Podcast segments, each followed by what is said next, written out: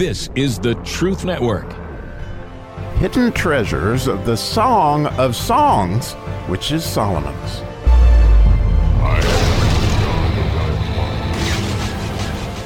Oh, what a light we get to share today as we're digging around and we find some neat, beautiful gems today in the Nun verse of the 14th verse of the chapter of chapter 5.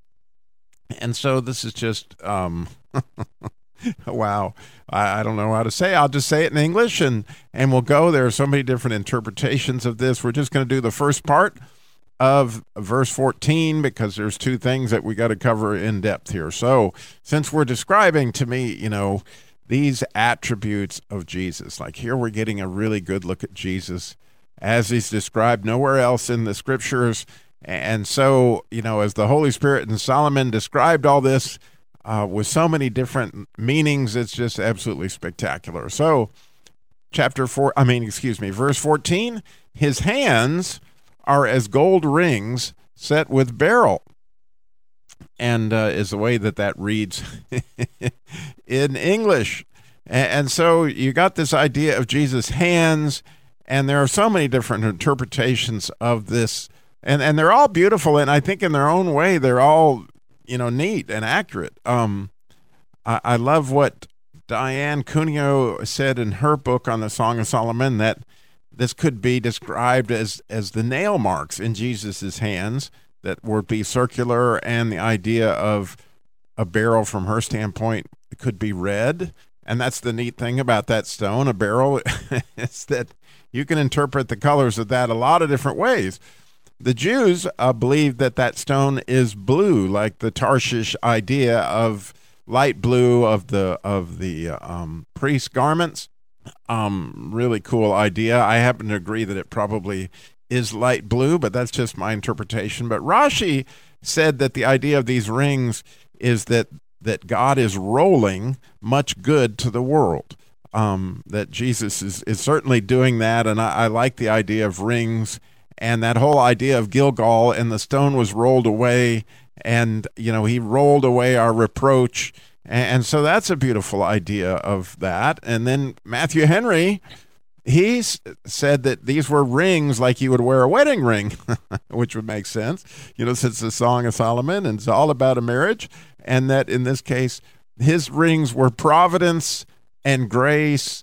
And, and, and of course, you know, I see all that as well. And I think, you know, that's absolutely beautiful. Well, as I dug into this, um, I got to tell you, I, I went deep because, as I was telling you, the way I've I've been trying to interpret these is to get an idea of what is the letter that is describing the verse, which in this case is the nun. And you might remember the first verse in the nun section is Thy word is a lamp unto our feet. And, and then the letter nun has to do with faith and our souls, and very much a lamp to, to an extent. Um, and and that shows up in a lot of different ways in this verse, in my opinion. And then I told you that that I really felt like these ten uh, descriptions of Christ would line up, like the Holy Spirit just gave me that idea that they would line up with the ten utterances in Genesis.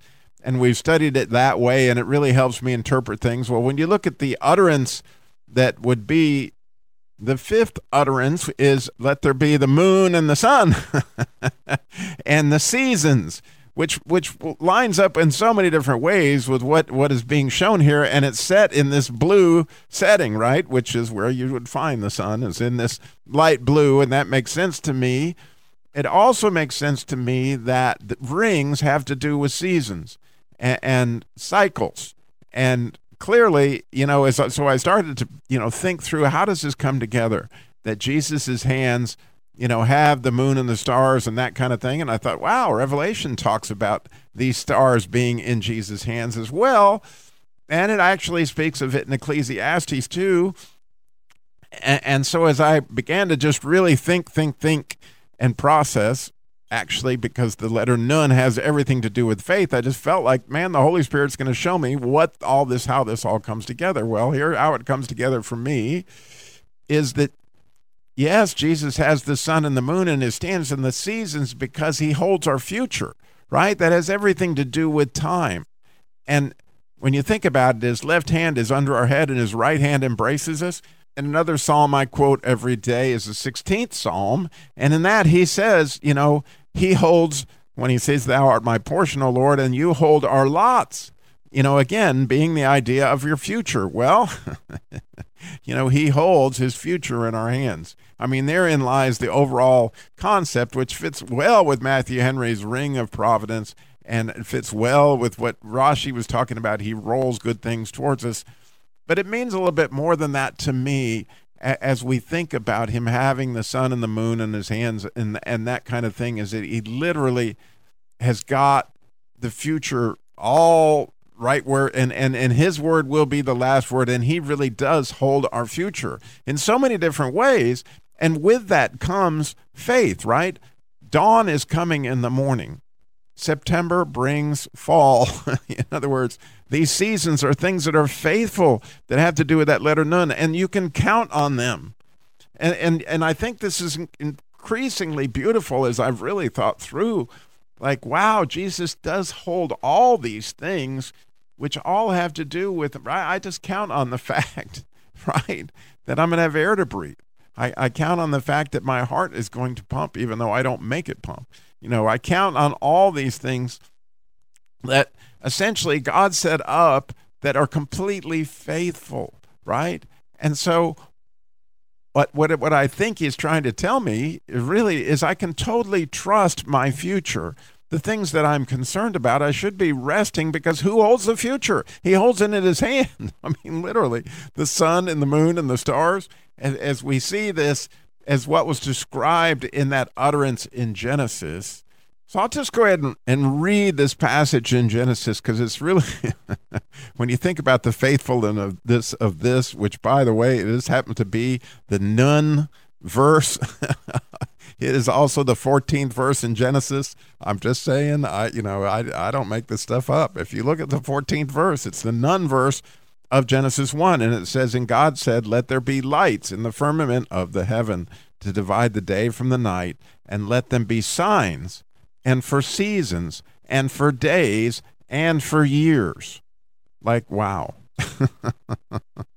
you know, as I think about Jesus has all those in his hands, I, I, I, believe that's absolutely the case. And I believe that it was set in the Tarshish stone, which, when you also look at Tarshish from a standpoint of that was a city that was on the sea, and when you think of that color blue, and you might know that the Tarshish stone is also the stone that is in um, Ezekiel's dream of the wheels that, that have all the eyes are also in that light blue color, in my opinion. And I once drew a picture of that with the eyes. And so if you think about a peacock's tail, right? It's that color blue, that Tarshish blue with eyes covered all over it. And when you make two peacock tails, you get the whole wheel. And I don't think that's any accident. If you wonder why a peacock has the tail he does, I think it's a picture of Ezekiel's wheels. I've thought that for years. I drew a picture like that maybe 15 years ago. I don't, but a long time ago. But I've always thought that. And so when you get this picture of that blue that's in a peacock's tail, okay, and that and that sky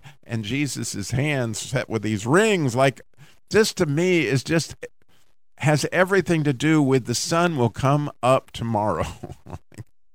you know, bet your bottom dollar, as they say, you know, Jesus is going to come through just like it came through for me, actually, in this verse, right? Because I got to tell you, about an hour and a half into my study, I was totally lost. And I was like, I just can't put it together. How does the nun fit together with the st- stars and the moon? And how does this fit together with his hands and Revelation and what Rashi's saying and what Matthew Henry? And then all of a sudden, it just, just all came into clarity. Why? Because he's faithful. The Holy Spirit is faithful. If you sit there and study these things and look at him, he wants you to see it. He wants you to see the beauty of the peacock's tail he, he, he, in fact, I don't know if you've ever heard this, that was one of the things that drove Darwin crazy. Uh, you know, after he came with his evolution idea, he just could not understand how this peacock's tail would evolve. That made no sense to him.